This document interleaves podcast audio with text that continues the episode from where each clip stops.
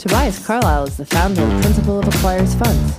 For regulatory reasons, he will not discuss any of the Acquirers funds on this podcast. All opinions expressed by podcast participants are solely their own and do not reflect the opinions of Acquirers Funds or affiliates. For more information, visit acquirersfunds.com. Hey, it's Tobias here. If you want to learn a little bit about my firm or see my portfolio, head on over to acquirersfunds.com. We're live. I think we're live. Do you guys want to have a quick look at the.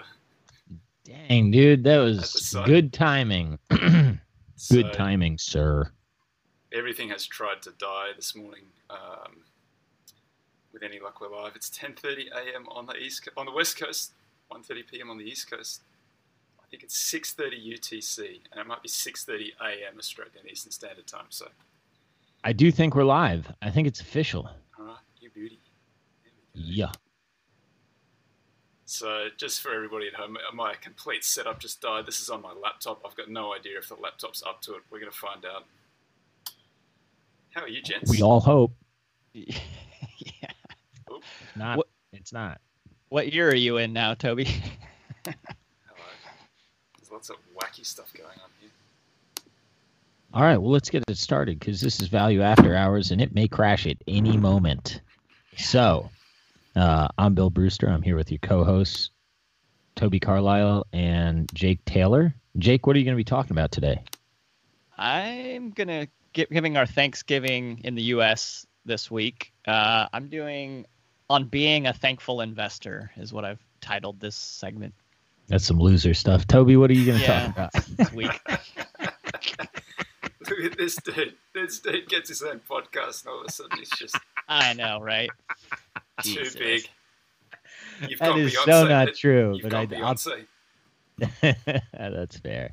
Anyway, what are you talking about? Ah, well, the thing that's on my foremost on my mind is the complete collapse of my entire podcast setup here. So, uh, uh, small value's been ripping. I've been doing some writing. Um, I'll, I'm going to talk about all of that. I need to. I think we're going to let you to go last so that you can get your head all That's a good back idea. in the game. Get my head back. In Uh, Yeah. I'm going to talk about horse betting. yes, So, good. Tom right after this. last. Bill's bringing the veggies this week. I appreciate that. yeah, a little bit. Actually, it's uh I'm I'm to mess it up. Michael Maboson, Maboson, Maboson, what I don't know. Whatever. I'm sorry. Mobison, Mobison, from the horse's mouth. He tells me Mobison. this guy, legend, replies to a tweet me, loser, has on Twitter, and I have the nerve to not read it right away. So, you know how life gets. I, I don't read it. Somebody pops into my feed liking it, and I was like, oh, that looks like a good article. And then I was like, oh, that was a response to a tweet that I had. And then I thought, you're an idiot to not read this. So I clicked it open and it's it's a great article. Uh, I'll retweet it or we can put it in the show notes about how basically you gotta it's it all goes to Charlie Munger's pari-mutuel system and and viewing stocks like horses. And the the quote that really stuck out to me was it's not the sucker money isn't the bet that loses necessarily. It's the bet that picks the horse with the worst odds. So, you know, we're we're sort of I think it's not a stretch to say that at least the narrative is that, you know, it's the horse that matters, right? It's oh, hyper growth and this and that. And it's like, okay, uh, I get it, but you know, the odds offered used to matter. And you know the the favorite still wins the race sometimes right the people still get paid out when the favorite wins the race the point oh my goodness toby you're, you're like going Zoomed in At on me. us. Sorry. It's, Yeah. It's not live. It's, it's not coming out live. Don't worry. you're ruining my thought anyway uh so the the favorite can get you paid but the point is over enough series of bets if you're laying bets against unfavorable odds then you you are not the house you're the player and you know I, I was thinking about it in um in the shower where i do all my good thinking and i thought uh you know like people bring up Disca Discovery because I have pitched Qurate, and actually Andrew Walker wrote, you know, is Disca the next Qurate? And I, I, there is media is something I know a little about. Um, I don't particularly like Discovery's uh, position, but if you're going to play this game, that's not really the right question to ask. I don't think it, it can be right because in a in a horse race, a three-legged horse is never going to win, no matter how good the odds are. But there's some cutoff where a horse can win the race, and once that cutoff starts, probabilistically, I think you need to start assigning odds to you know what your expected value is, right? And um, there's probably a price that makes sense for, you know, Disca as opposed to say, I don't know, Netflix, right? Netflix is the horse that's the favorite. Are the odds offered worth it? I, I don't know, but I think those are the conversations that you got to be having. And I think that maybe the market's rewarded people that either aren't having it or having a much smarter conversation. I don't know. But the fact is, um, I view a multiple as an implied expectation and or perception of certainty about the future and i think human behavior is such that as a thesis gets proved out uh, the the optimistic outlook gets priced too high and that is how things begin to underperform and that is how other things begin to outperform and that's just sort of the nature of markets and i think it's a pretty important thing for people to think about right now like that. I agree with all of that. I, I just while you were doing that, you might not have noticed, but we went to my camera for a moment. Okay. And I went to a different camera. Were you going I'm, in and out while we did it? I think I've got the mic fixed now. Is that? Can anybody confirm that? I think uh, it was coming. I had it set up so it was coming through the laptop. Toby, gee, we're doing a podcast, man. I know. Let, let me let me Jeez. respond to it. This is this is the way. I, I 100% agree with all of that. But I, and I, I think that that's that's all a very useful analogy for describing what we're doing. But I sometimes think we overcomplicate these things for ourselves a little bit by trying to, you know, and I'm guilty of this more than anybody else. I'm I'm not, I'm not I, I, I like your analogy. I like Mobison's analogy. I sometimes think that if you just sit down and work out what you think this thing is going to return, and then you can get some comfort around it actually getting there, then it really doesn't matter what everybody else thinks about the market or the particular, and it doesn't matter if it goes against you either because you've, you've, you've, you've locked in a certain amount of return for yourself by buying at any given price, assuming that your analysis is right, assuming you've got some sort of margin of safety built in. I'm yeah, I of, think you just right. I'm, I'm just sort of at that point where, you know, it's been such a long period of underperformance for value, and a lot of that has been, you know, you do, do the work and see the multiple re-rate against you, and it's just, it sucks, but ultimately, you know, the, you just have to get comfortable with that uh, otherwise, you, you, know, the stock market kind of starts wagging. You know, you become the tail on the stock market rather than the other way around. You, you, you got to focus on your own process. You know, you got to. I think it's an Annie Duke line. I think JT might have given it to me a little little while ago, but where she's and it's a, it's like a stoic philosophy idea where all you can focus on is the draw on the arrow. But thanks to Stu McKinnon for this one. You, you, all you can focus on is you know your process as you fire the arrow. The target is to be, uh, you know, desired, not uh, you know you, you can't force it. All you can do is draw back on the arrow and let it go, and then hope that you've done the analysis correctly. Still too quiet. Sorry, guys. You're also breaking up a little, but I'm not going to get picky with you. Jake, what's up? I mean, I, I think this is exactly the right way to think about it and every single investment has some odds implied in the price.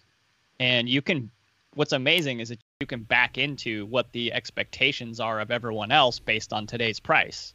And you can get a sense, you know, just, just does that make sense to me or not? And, and decide whether you want to accept or reject that as a, a reasonable proposition.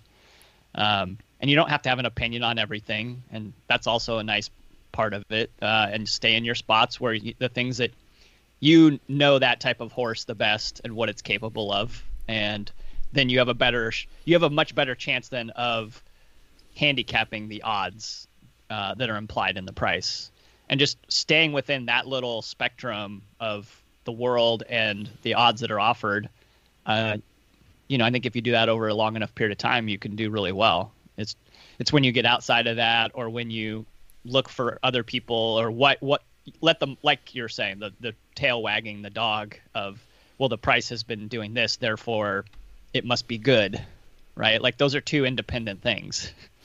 To be Um, to be fair, you, we- you probably it's hard, right? Because at some stage you also have to be. Is, I hope my mic is better now. I just I've been playing around with the settings it's in the better. background there. The the the hard We can thing. tell you're very flustered. this is as flustered as I get, mate. The the hard thing is you don't want to be too rigid either. Like you, uh, if you if it really is going against you hard, it's possible that you're you know you're the guy sitting at you're the uh, you're the patsy at the table and you just haven't figured something out. So that's hard too. You, you, it's you know no man is an island. It's hard to just sit out in the middle of nowhere and and be absolutely certain I am right on this thing and the market is completely wrong. I've done that enough times and I've ridden them all the way to zero. so I try not to do that too much anymore. But it's it's hard. It's it there, there's, and I think that's why value guys and uh, good investors should spend a lot of time thinking about the behavioural aspect of what they do, and most of it is just making sure you don't you don't do things that you know you shouldn't do already. Like that's the hard part, right? The rational part of your brain is probably pretty pretty good. The rational brain probably figures out what you should be doing most of the time. It's the emotional part of the brain that it, that's the one that gets you in trouble. Yeah, the Druckenmiller in in '99. I knew better already, but I couldn't help myself. He, he couldn't even do it himself. He had to get a couple of young guys in to really blow up the portfolio for him, and they did it. They they achieved it for him. He he got every, and then uh, uh, that's that's such a great line afterwards where they said, "What did you learn?" And he said, "I didn't learn anything. I, I knew it already." Just totally honest. It's probably why the druck's so great. Yeah, he's that Real Vision interview that he gave was really good. I like that. Um, I I have right now a, a sort of a separate problem uh, that involves the same issue, but it's I'm struggling right now with this never sell stuff. Uh, s- some of these names have just ripped, and it's like okay. Um, I mean, I'm not trying to go at my beloved TransDigm here. I I get it. Uh, but whew, I, I mean, I'm just gonna throw this out there, and I don't think it's like that controversial. I get that that is priced lower. I get that the competition is you know decimated. I've made all the arguments myself. I really do get it. I think the end markets are a little more uncertain than they were in January. No, like we're talking airline miles flown. Like How could they not? Right? Like uh, the like world was business just travel is just going to bounce back. This is this is the bet. We don't think that it's somewhat impaired. Now I understand. I get pricing power. I get it all. I made the arguments. I'm just saying, whoever is buying that equity from me because I sold some of it to you today, I was happy to do it. I'm not out, but I had to trim just a little because this is getting a little bit gut churning to me. What do they know that you don't know? Nothing. I'll tell you what they. I'll tell you what they know. They know that they need to hit some hurdle rate, otherwise they're fucked because they don't have enough. And I happen to have the inventory that they want to buy. That's Price what I trajectory. think they know. Could be price trajectory. I mean, look, it's is it possible that it does fine from here? Yes, it is. And I like the fact that they give back cash and I think it's a great business and that's why I didn't sell it all. But like I had to get rid of some of it cuz it got gut churning to me. So, you know what? Other people think I'm stupid, fine, think it. It just it's just so hard, right? Because here you are, like you're a month out from the end of the year, and so anything you're selling now is short term, right? It's all going to be short term, and it's all going to be in the next year. So it's like there was a great tweet, and I wish I could remember who said it, but it was like, "Do I sell? Do I sell now and capture the short term gains and pay tax on them, or do I sell next year and get the long term losses?" Yeah. Right? Do I wait Well- and get long-term losses? I've already So played a hard. tax game with Wells, and I'm just getting it in my face right now. So I think that I should just do things for economic reasons from here on out, and not play this silly tax game.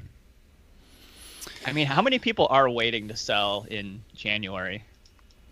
I, it's you know it's rational. It's Could like s- it's not even six weeks away. You just how bad can it get in six weeks? It can get bad. It can get bad in three days.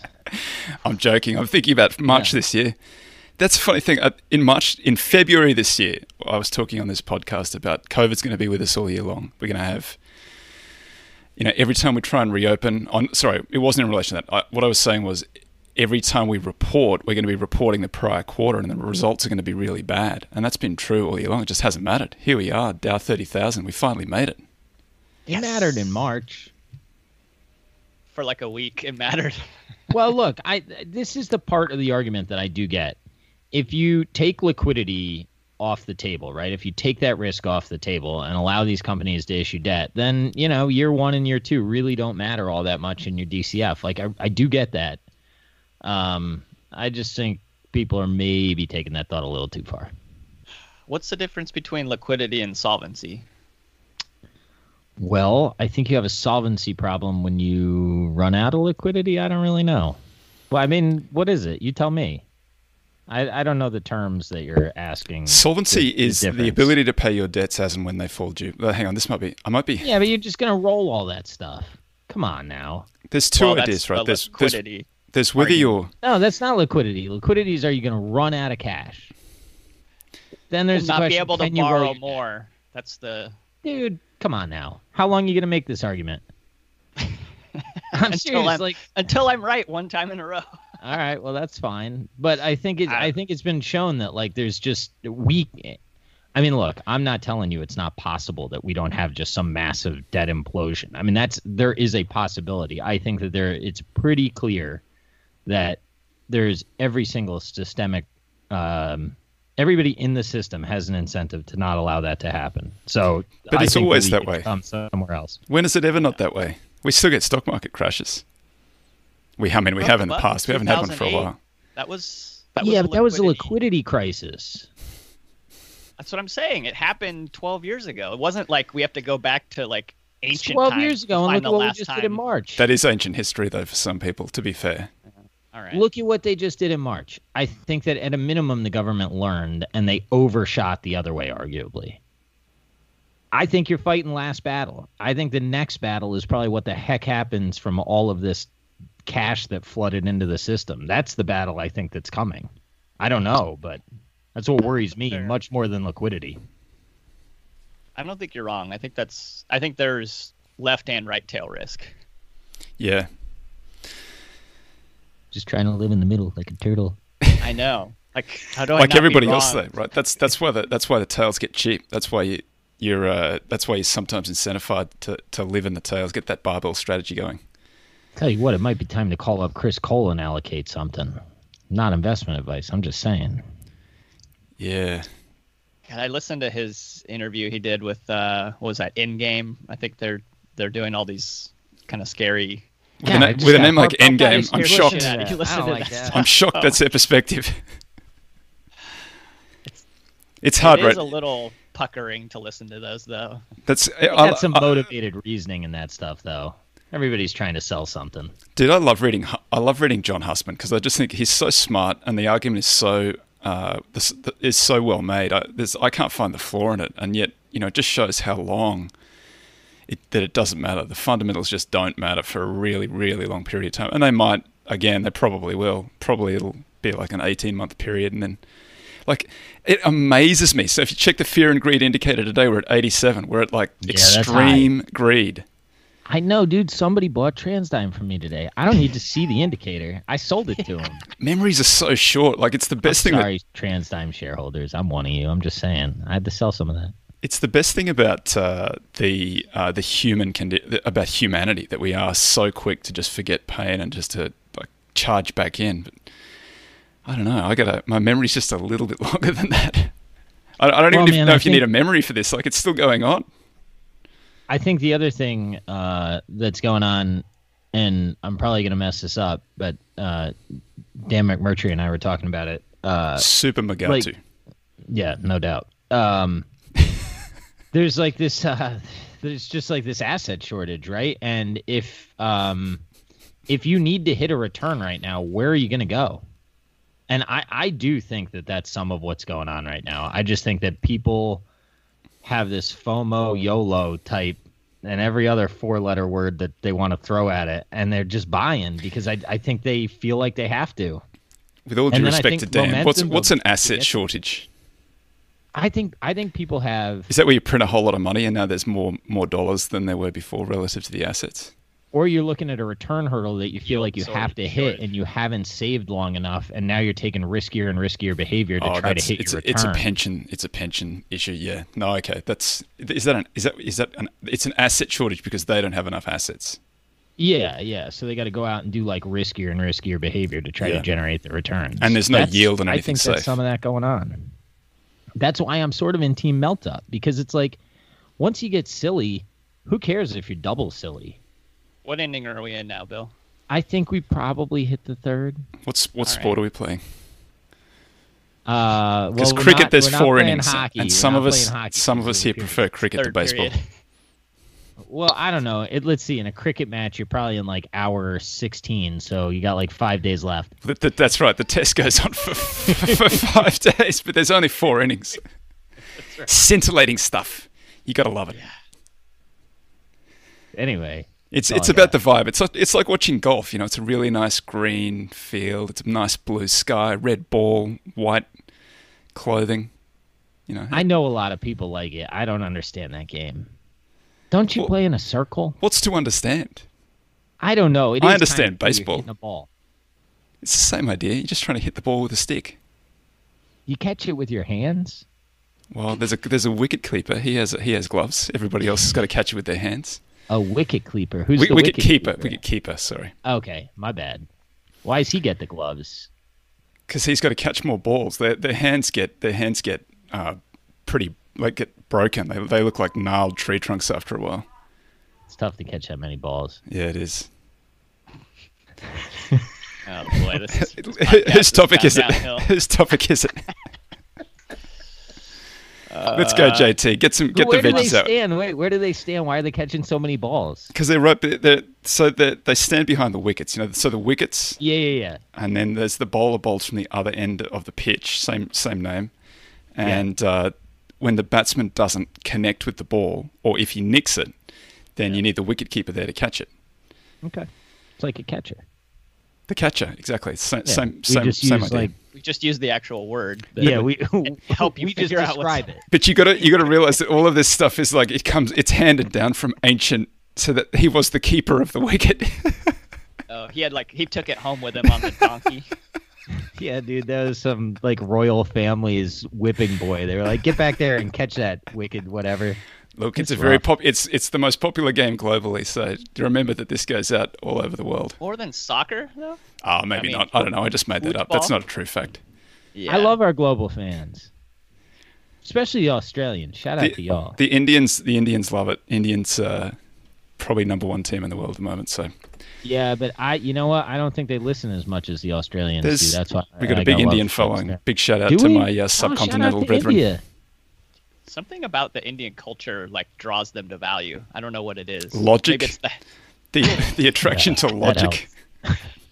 All right, now you're just that's confirmation bias. Tell you what's a hot book. While we're on the topic of India, is Shantaram. Everybody Yeah. should read that. It's about an Aussie too. Yeah, I've read that. That's brutal. That is a Shit, you recommending that to everybody? Yeah, man, that's a great book. You don't think that's a great book? I just It think it's isn't, like you can live a whole nother lifetime reading that book. it's- People it's are legit at home. Like, what are these guys talking about? It's melting up. we're getting And we're, the reason is Toby got so flummoxed he didn't bring a topic. So this is what y'all get. That's fair. All right. Let's go, JT. Let's I'll get keep back thinking. on task here. Isn't All right, this our so- one year anniversary show too? Oh, is it I'm really? mistaken? Oh, sorry, team. I think this is episode fifty-two. You should be having a shot, Chardonnay. No, well, yeah. I got some sparkling week, though. water instead. I don't think We it's. I don't like think a week or two. I'm having a. I'm having a gunfire. That's where. That's that's that's where you put rum in your coffee. I'm not really, but go. I'm going sober for the month, so you picked the wrong month to do that, mate. What are you Is doing? the- uh, You go sober in February because it's the shortest month. Everybody knows that. I like to test myself occasionally. February.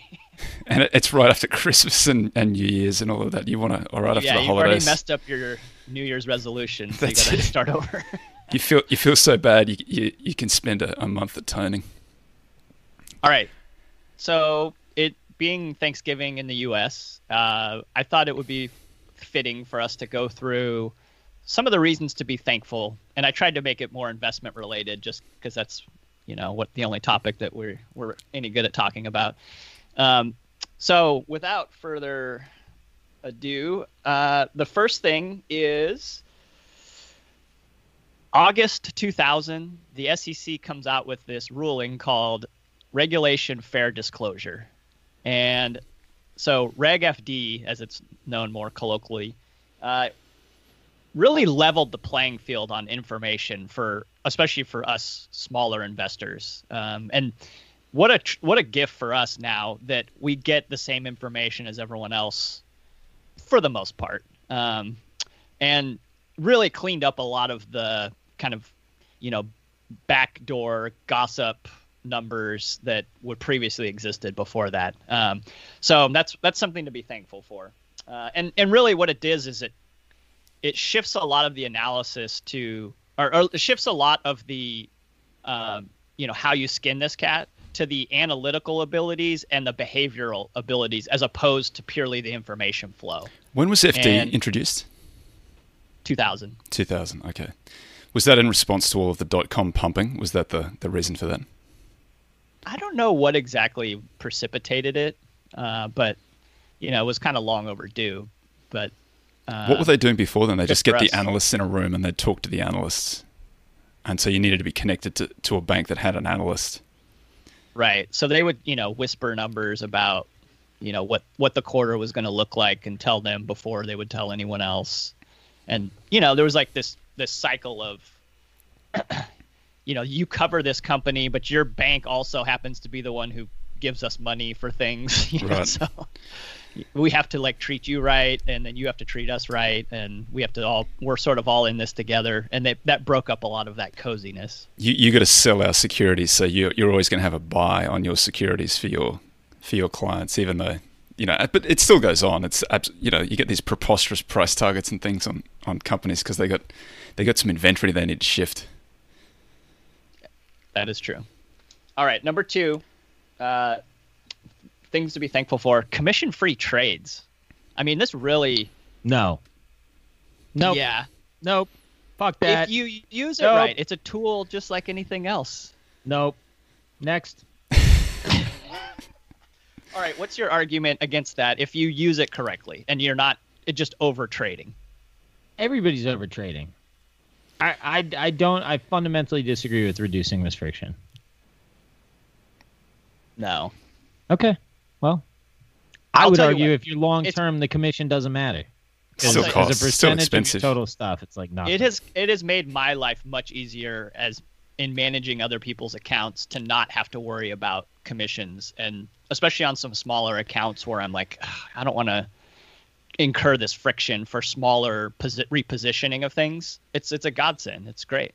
Well, I'm thankful for the ability to disagree with you and still remain friends. Well, the the the check that I don't like writing is the one that goes to the IRS at the end of the year, or the one that goes to California. no doubt.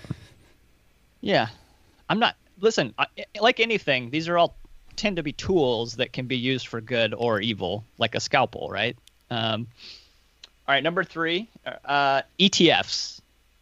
I think it's amazing the ability to dial in the exposure and the flavor that you want in an increasingly fragmented rainbow of exposures. Uh, and it's like if you are trying to to get a certain whatever it is, it's a country or an industry or a valuation or whatever it is, you can get a basket of things that you could never get before that would have been such a pain in the ass to put together on your own. I think that is is actually like a really amazing thing for as a tool for us to use. Yeah, and the tax, uh, the ta- the the fact that the you know it makes sense when they're thematic and they they've got to keep on changing the exposures, and you don't get all of that uh, tax Turn friction throwing your own account. Yeah, through to you. Yeah, that, that that's huge. I'm thankful for value ETFs. well, whatever your whatever your poison is, uh, you know, there's a, there's probably an ETF for you. Uh, no, ETFs are legit. Those are good. I'm with you on that. No okay. disagreement, sir. Thanks, Charlie. Glad, glad we could uh, reunite you guys again. Yeah, exactly. so am I. I thought I thought we were gonna derail there. Uh, next one, tool. Uh, these like platforms like Twitter and YouTube. I know this is another problem, you know, thing where it can be for good or for evil, like a tool, but the ability to connect with people and ideas and education and, you know, uh, three bozos to get on once an hour and or, or one hour a week to go through things like this, like just the ability to do that now at at reasonable cost um, is just it's pretty incredible. It's something to be thankful for. Dude, I couldn't agree more. That the I was thinking this morning, what are the chances that you could put together a network like the one that you have on Twitter, uh, like just in the days before Twitter or Facebook or any of that stuff existed? Like you could move to New York, and you could try to tap into that network there, but then you just you just the the the, the ability to discover new people who know something at the rate that you can do it on Twitter is just unprecedented. I, I think it's it's the best you know, you could have a team of analysts on Twitter. Like there are guys on there who are just absolute killers who I am absolutely certain know what they're talking about. You could just about buy without doing any of your own work if you were comfortable that they were comfortable with something. I'm not I'm not advocating I'm not advocating for that, but I'm saying that, that, there are guys out there who are you know, they're, they're like that if in, back in the day, like if you had to track this person down and you had this, I want to know about semiconductors. I've, now I've got to go and find the semiconductor guy and talk to him about semis for yeah, and, and why is he going to give you the two hours to talk to you? Like he'd rather just now he can put it in his Substack. You can go and read it. You can make up your own mind. Fool. What's up, fool? All the time. I couldn't yeah. agree more. I love Twitter. Uh, next up, just public markets in general. The idea that there are businesses that we can buy that are world class and you know you can get it in a tiny little fraction of it and and as a plebe you know be able to do this is something that's truly amazing. I mean, it wouldn't be hard to imagine a world where everything was a private company and you couldn't get access to it. And like, then what are you going to do, right? Like, you're grinding it out in a job, I guess, or trying to f- figure out another way of getting equity in something. Like, it's what a what a gift for us. To be fair, the Romans did trade tax farming contracts in the uh, whatever their marketplace was called. It just escapes me, but I'm pretty sure the hive mind will know. Acropolis the Acropolis. Is that where they traded them? That could be right. I don't know. Maybe right. Name Someone name another name another area. name another area in Rome. yeah, exactly. Uh, or although didn't they tie them also with uh, like a lot of the religious places were also the markets, um, and that was like one of the advances of Western civilization was that they because otherwise like they made it holy. That way, there was less violence and uh, cheating and things like that. Kind of cleaned up the market. Anyway, um, Goldman just, Sachs would have provided a solution. Yeah, exactly. Thanks uh, to Goldman. I'm thankful to Goldman Sachs. I think just the idea that being an investor makes you a more interested person in the, the world and how it works. Sort of that Robert Hagstrom's uh, what was it called? Sorry. The Forum. Forum. Okay. Thank you. Uh, Helij. The so, so being an investor making you a more an interested person in the world and how trying to figure out how the world works. Uh, I think that that's you know Robert Hagstrom talks about it in the investing as I think the last liberal or art something like that and pretty good book. Um, but just that idea that you know you take a much take a much greater interest in what's happening around you when you have economic potential uh, of of doing something about it. I like that one. I think that it's a trap though, right? Because if you if you if you're interested in geopolitics or you're interested in, you know, you read The Economist. I used to read the Far Eastern Economic Review. That doesn't exist anymore. That that's that was great. If you wanted to know who the uh, the the Treasury Secretary of uh, Malaysia was, like I, I, I knew that kind of like just totally useless information. But if you want to be a macro guy, like you probably got to know that kind of stuff.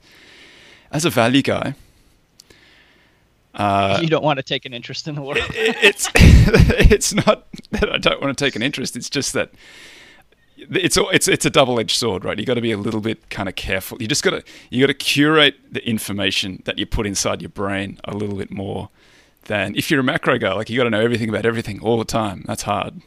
Exhausting. I don't know. I know nothing about nothing most of the time, and even that's hard. Yeah, I think being an investor has made me a lot more interested in humans than I maybe otherwise would have been. Human behavior. I think that's pretty cool. Yeah. Yeah, for sure. There's no place that you can get a better window into human psychopathology than the stock market.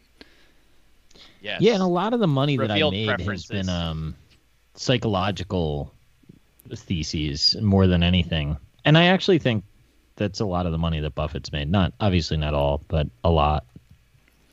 The Oh. other half is sugar addiction. Yeah. Oh, wait. addiction is human. I always think it's funny when they run, um, you know, you run some sort of poll, not not on Twitter. I'm talking about the ones that are a little bit broader. Where you run a poll where you ask people like, "What do you think? What, what asset's going to outperform over the next 12 months? Is it going to be gold? Is it going to be small cap equities? You know, is it going to be EM equities or something like that?" And people answer. I'm like, "Why? Why bother asking? Go and have a look at where this stuff is in the market. That's what. That's how you know what everybody thinks is going to happen over the next period of time. It's when what they tell you and what, where they actually put their money. Those are two completely different places." What's the answer though? What's going to outperform? Small value. Uh, next up on the list, we have accounting. And I know that like it gets a bad rap for not keeping up with intangibles. I get it. I've read all those books. I don't disagree. However, just the like as a system for giving the owner and or a potential owner the ability to look under the hood of what's happening inside of a human organization accounting is a pretty incredible thing actually uh, and you get a tremendous amount of information in a relatively condensed format um, so I'm, I'm thankful for accounting double entry bookkeeping. Who, who said double entry book? So that, that was it's someone like Buffett or Munger has said double entry bookkeeping as being one of the great like wonders great of the world. innovation Yeah, I think yeah, we who might was be it, the- stretching on things to be thankful for here. venetians maybe i think the Venetians said Right. that. no no i think they invented it didn't they wasn't it uh, somebody in italy anyway Oh, who invented uh, it? Yeah, yeah bill just hang in there all right I, got- I like it. I, I'm just I saying, like tell this me so to be far. thankful for accounting. I studied this stuff in college. I have like flashbacks of doing pension calculations. I'm not going to be thankful for that. But it's the crazy thing, right? When you're studying it in college, I do college, like it. how hard it is, how hard, how hard it is, how dry it is, and then the first time that you want to understand a business, all of a sudden you're reading it like it's a novel because you want to understand what's going on. You're looking at the Yeah. changes from year to year. You're looking at what the balance sheet does relation to the cash flow statement and the income statement. All of a sudden, it's a story, right? The first time you learn it in school, it's it's another language and it sucks. But when it, when you need it, when you want to use it for something, all of a sudden it becomes incredibly useful. Yeah, and the other thing is we're not accountants, right? I, I don't mind interpreting accounting. I'm glad I'm not preparing it. I I, think, I kind of think that the the very best investors should be forensic accountants. So I just don't know how you could get. You know, I've got a, I have it hasn't come out yet, but I've recorded um, with Steve Clapham, who's behind the balance sheet. He's got a new book. Shout out to Steve, uh, called the Smart Money Method, and he talks a little about. He's got lots of little gems in there about how he goes through. Uh, the notes and what he looks for in the notes. Like he says, you know, one of the things you want to look at is the revenue recognition and he said a client of his had like a hundred million dollars in one of the positions, and he called them up and he said, "What do you think about this revenue recognition statement here?" And they said, uh, "Wait, I'll come back to you." And then they came back and they were like, "Yeah, we, what, what does it mean? We can't understand it." And he was like, "That's that's a problem, right?" yeah, right. It doesn't matter. It's going up in price. That's Who it. Cares? How's the stock price? Stock price, bro. Yeah. All right. Uh, next up, exemplars in our world like Warren and Charlie. I mean, just I know we talk about it a lot, but just the idea that these guys are so generous with the things that they've learned, speaking about it publicly, uh, you know, sharing as their journey of learning has unfolded. I mean, they didn't have to do that, right? Like they could have just quietly just kept raking in the cash for decades but they've tried to do something more than that and like and provide us with um, you know something to aspire toward so I, i'm very thankful for that I, I have said time and again to you guys, and maybe not publicly, but I, I think it's incredible. uh, It's so fortunate that we live in a time and age where the great industrialist of the day, and he's probably the industrialist of, you know, probably 100 years either side, who knows? But Buffett is the great industrialist of the day. And he's just told everybody what he does. Like, it's not like uh, the dark genius of Wall Street, what was his name? Um, you know, the robber barons, when, when all of this started first kicking off, it's not like Cornelius Vanderbilt. None of those sort of guys really told anybody what they did because it was, you know, why would you let anybody else know how you were how you were making your money? But Buffett's gone to great pains to explain in detail. Even still, you, you can't do it because it's too hard. It's just that he's he's just kind of he's described it. So you could like if you had the if you had the chops, you could go and do it. But it's very very hard. I tell you, I mean, just to make it a little bit more like uh, tangible, it circles back to the FinTwit discussion.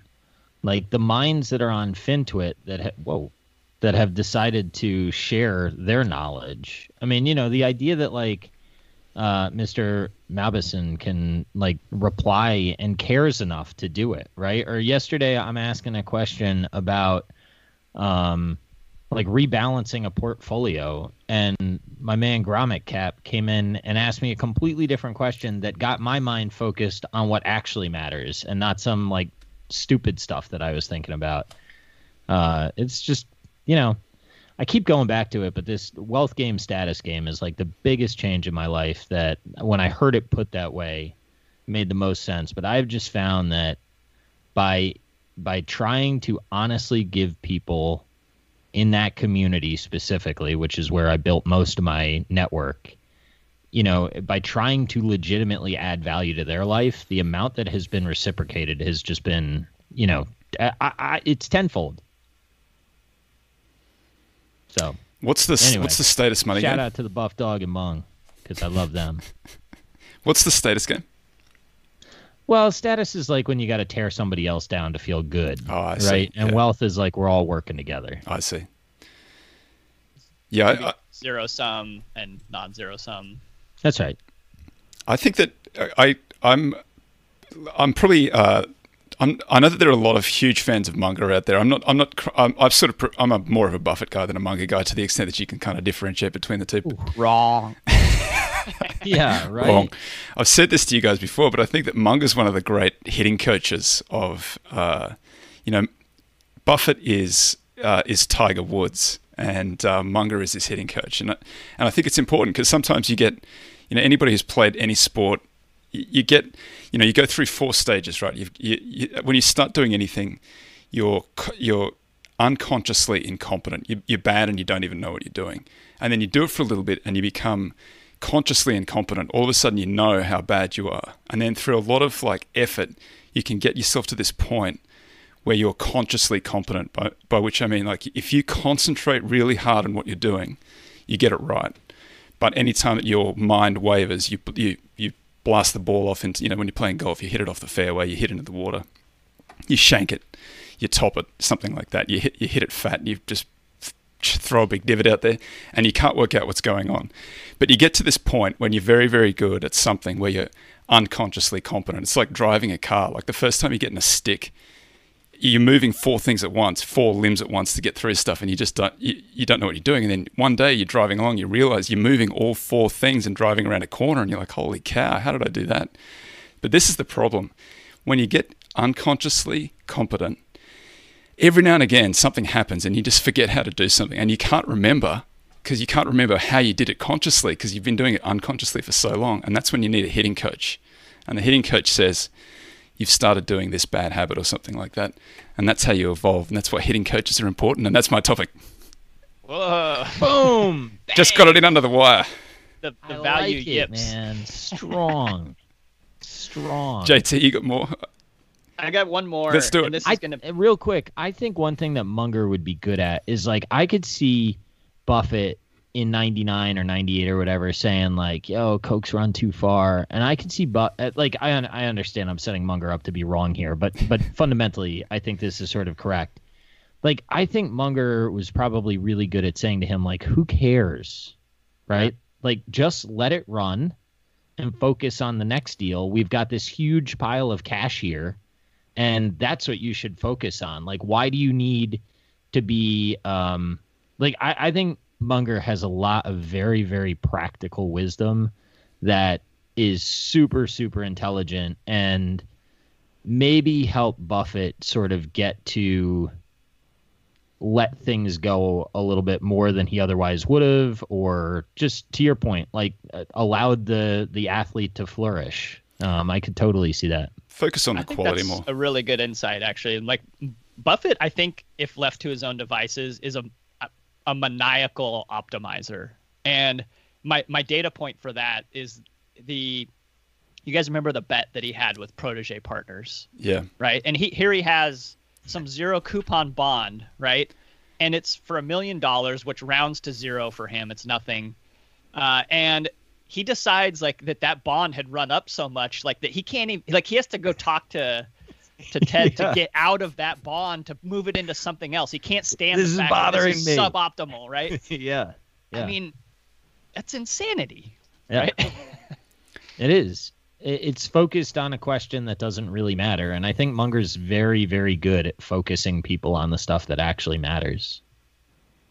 he probably told him it's 2015 and you're getting a 40% dividend yield on your Yeah. on your cost of that coke every year just sit tight man There's That's also right. there's also that idea. It's like a I think it's a machine learning idea where you have the local minima, where you know it Yes. it's and this is something that optimizers get in trouble. This is something that optimizers do. They they optimize for the local minima all the time, and they just lose sight of the bigger picture that you could be doing something that's suboptimal on a broad on a larger scale, and that's where it's also helpful to have your hitting coach or your third party, your, the third party who just knows what they're doing, who looks at it and says, "Yeah, you're wasting your time there. Just forget that thing and move on to the don't don't sell the coke. Just keep on clipping the dividends and reinvesting the dividends.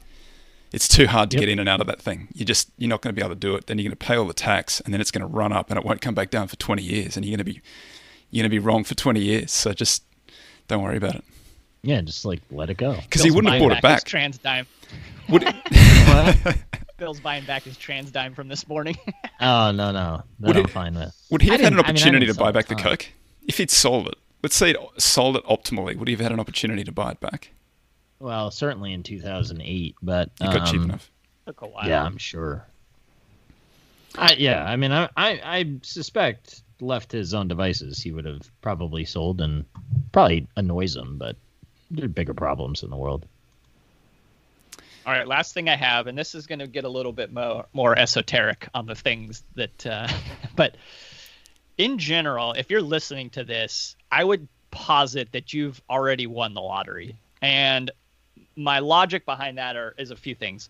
Number one if you're born in the us which i know we have a lot of worldwide listeners and that's that's great like but if you're born in the us that's already a 1 in 20 proposition and you have an incredible tailwind at your back if you've been and born in the us um, if you made more than $1500 last year you're in the upper 20th percentile so you're already a, you're a 1 in 5 winner if you made more than 50,000 last year, you're in the firmly in the 1% globally.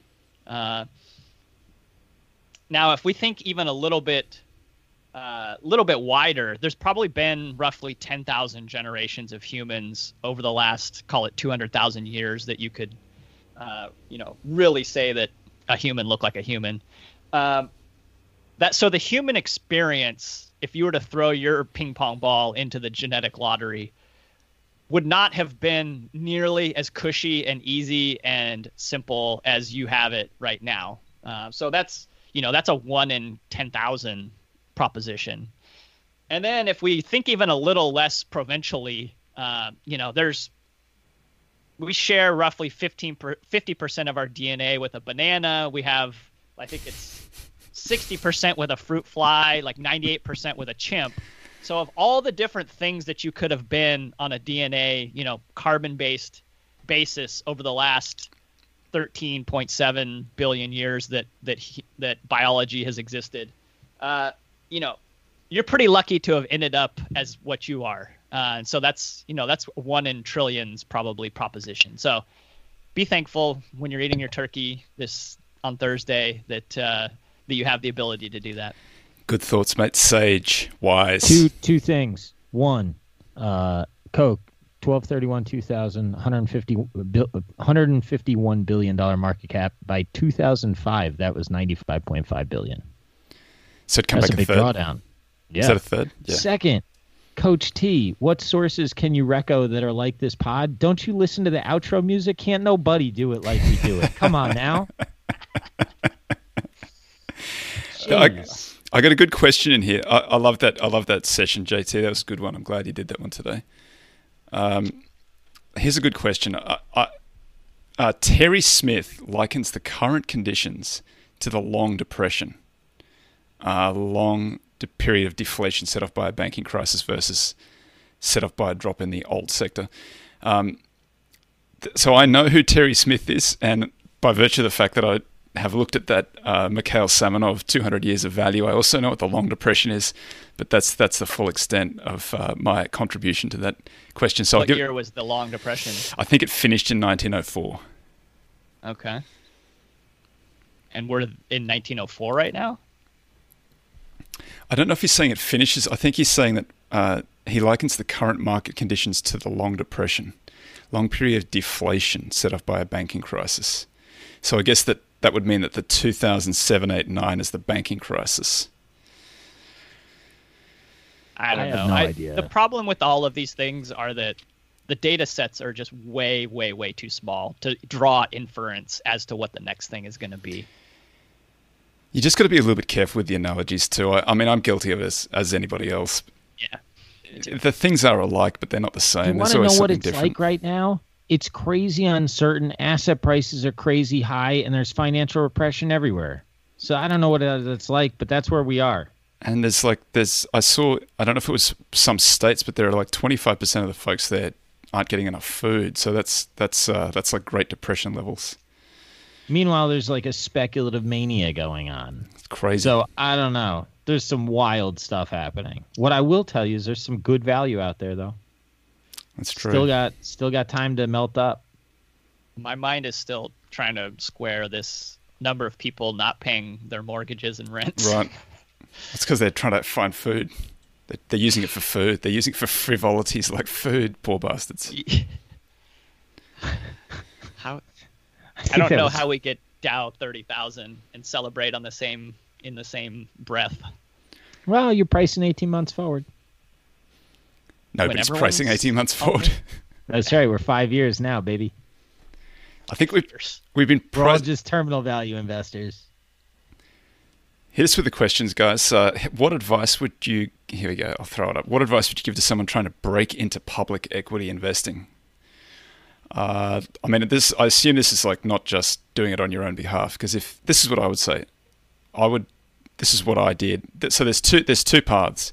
Go to Columbia, get your MBA at Columbia, and then you walk into a really good value hedge fund in New York, in Manhattan. This applies to like no one. Right, but that's I'm saying that first. Like, the, if I if I had my time that's again, fair, that's what. I'd go and do. I agree with you. Yeah. and then you know any other like good value program at a name MBA. That's that's a good path. Now that's not going to apply to Now let's talk about how us Yeah. degenerates do it. So that doesn't apply for 99 percent of people. closed up, didn't they? Ah, there are some. That's right. There are some. It's called Vanguard. They're For- called family offices now. For the rest of us, this is the approach. Uh, I think this is a good approach. You should be investing your own account. You got to have your own account, making your own decisions. You should be writing those decisions down. I think you should be doing it on a blog. You don't have to do it on, under your own name or a Substack. Do it anonymously if you want to. And uh, that does two things. One thing, it records everything that you do. So when you forget why you did something two years later, you can go back and look and you can see, oh, I've developed a lot since then. And I, and I remember now why I did that thing and it was right or it was wrong and I should be careful of that in the future or I should do that again in the future. The other thing is if you get good at it, there's this very large universe of people out there who read this stuff who are always looking for really good ideas and good thinkers. And I know lots and lots of people who have gone from free blogs to either running their own funds or analysts in another big fund. So that's certainly a path that works. So that that would be my advice. Yeah, I just think I just think you gotta look for people. I mean, Twitter's a good place. You know, look for ways to add value to people that you respect. And I think if you add enough value, value will come back to you. I just think that's how the world works. I'm not trying to be like the secret all over again, but I don't think it's that difficult. I don't want to dissuade. Helps to know a guy like Toby that'll put you on a podcast when you're a nobody. You're wise. You're smart. I- I don't want to dissuade anybody from and make this seem like you know we've pulled up the ladder into the treehouse or something behind us, but I would maybe encourage you to think if there's anything else that you wanted to do in the world that might be more societally beneficial and productive and unless you're really really really passionate about it um, you know if you're just sort of like if you're just there and you just kind of want to make money, I would say that there are probably things that you could do in the world that are better for everyone, including yourself, probably. But I'll just be the contra on this one. What's this? Somebody, some questioner is asking me, why do I want to do the hard quality for a reasonable price strategy?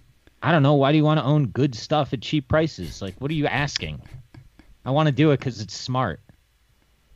Next. Well, that was the question. All right. I can. I mean, I'm I not can. trying to be rude. I just don't get it. Like, uh, I mean, you so rather than buying good things at good prices, I should be wanting to buy like the crappiest crap out there. Like that doesn't make sense to me. I gotta, I gotta do what I gotta do. I'm not trying to. You live your life. I'm not trying to put up the best return ever. I'm trying to get the best return that I know how to realize. And for me, I need a lot of quality in my portfolio to do that. By the way, I sized into Qurate, and if you think that that was easy to do, like go do it, and then we can talk. How's how's Qurate going?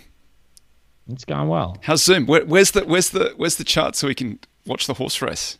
Qurate's up 48% since the bet, and Zoom is up 41%. So Whoa. we're taking the lead. and it's and it's going in your direction right now. I didn't mean to sound so harsh to that questioner. I'm just saying. I, I think it's sort of a silly question. I would say that d- d- deep value is much much easier to do than quality reasonable price. It's it's just to find stuff that is you know cheap on the ratios. You know it hasn't worked for a long time, so there's the problem that you have. But the the harder thing to do is to get the is to do the Buffett style, like cut, do a real valuation, make sure it's growing, make sure there's no downside. Size into them on like some sort of modified Kelly. That's very very. That's like you know you're a scratch golfer if you're doing that stuff so you, you just got to you just got to know what kind of golfer you are when you go out like do you want to be playing off your handicap i like playing off a handicap i don't play golf by the way i just use these analogies i just because yeah, i think there's it's a lot funny of golf analogies today. i know there, i'm not a golfer i don't know why Dude, I'm sitting here feeling like a dick. He's you got know a- what? I'm, It's I'm his sh- hat. I- it was It's the practically Titleist. hat. it's the titleist Yeah, I bet hat that that questioner voted for one of you two as their favorite personality anyway. So you know what? Forget you. i think he I voted for you the mate but he's going to change his vote next go at time Anybody? What? he voted for you mate but he's going to vote for me next time Damn it! That's like a two vote swing for me. Um, I don't know where I'm going. I'm just sitting over here on tilt because I was all rude to somebody that likes to tune in. S- somebody's somebody no look authenticity Oh, dude, here's the thing about value. I like value the way that you do it, right? Like for me to run a discretionary portfolio in like a lot of those deep value names, I don't want like a bunch of bombs going off around me, and I maybe like it's it suboptimal and whatever. Like, but in an ETF structure, that makes more sense to me because it's more mechanized, and I think that, like, I don't. The I guess that the part about the deep value strategy for me is in my opinion, that strategy says I am going to take advantage of like the emotional biases of the market, but somehow I am the one that is like so, you know, stoic or whatever that I can exploit those. And I think that a vehicle can exploit those much better than a person can. So if as a person I'm trying to exploit some advantage, like I just think sitting and waiting for the pitch that I see and then swinging is what makes sense to me. So I, I think that over the long run, deep value does better, but I think that, like you say, it's extremely hard to do it. Um, it's it's emotionally sort of not not emotionally, but um, behaviorally difficult to do. The other one is sort of more difficult to. Well, it's also behaviorally difficult to do, but it's also you really need to know what you're doing to do that stuff. Like you really need to be able to value, and you need to know why you don't buy. Like you need to know why you, you really need to know why you're doing everything you're doing there's just so many trapdoors and mines in in like companies get cheap often they're cheap for a reason and you got to figure out is this thing is this thing cheap for a good reason or is this cheap because everybody's just and I, what are the chances that you're smarter than the market you know you got to actually be like the scratch golfer to be smarter than the market i think. You've got to be better than scratch. Like be a scratch golfer and show up to a pro pro golf day and see how good you are. You're not that good.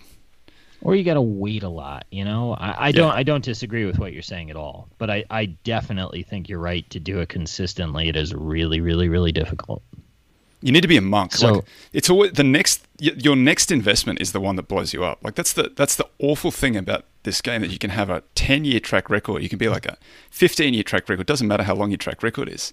It's the next thing you know you do that blows you up. Yeah, that's the thing that sucks, right? It's like, okay, great, that's one good idea. Next, that's and, not a good and the other problem trade. is the next one, if you're doing well, is going to be your biggest, right? So the next one's Right. always the it's one always that the biggest. sink you. That's it. Yeah, no doubt. It's So not when you're when you're Buffett putting forty percent of your portfolio into a uh, into a financial that was in a in some sort of had an accusation of fraud against it, you know, you you, you got to know what you're doing when you're doing that. That was that was American Express.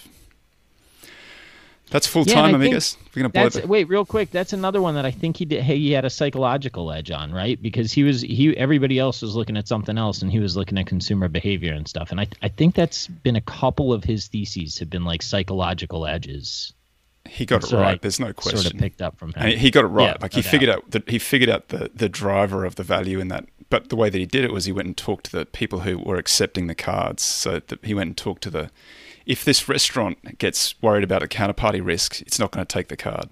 So he Yeah. went in and made sure they were taking the cards. Okay, they're not worried about the counterparty risk. It's going to survive. It's just going to pay a big, shitty dividend. That's not going to go to us. It's going to go to the plaintiffs. It's going right, to get one there. more thing. One more thing. No joke. I'm thankful for you, Toby. Thank you for putting me on the first podcast. Thank you for putting Jake and I on this one. Thank you for having fans that tune into us. I appreciate it all. So that's uh, the only way I want to close it, man. Thanks for having us on your your distribution network and all that. Shout of out course. to you. Thanks, JT, as well. Love your wisdom as always. Thanks, Bill. It's it, oh, it's it's it's a fun podcast. I enjoy doing it every week. Thanks, everybody. Have a happy Thanksgiving. Sorry that I pissed off somebody that bought your book. Thanks, everybody. See you next week.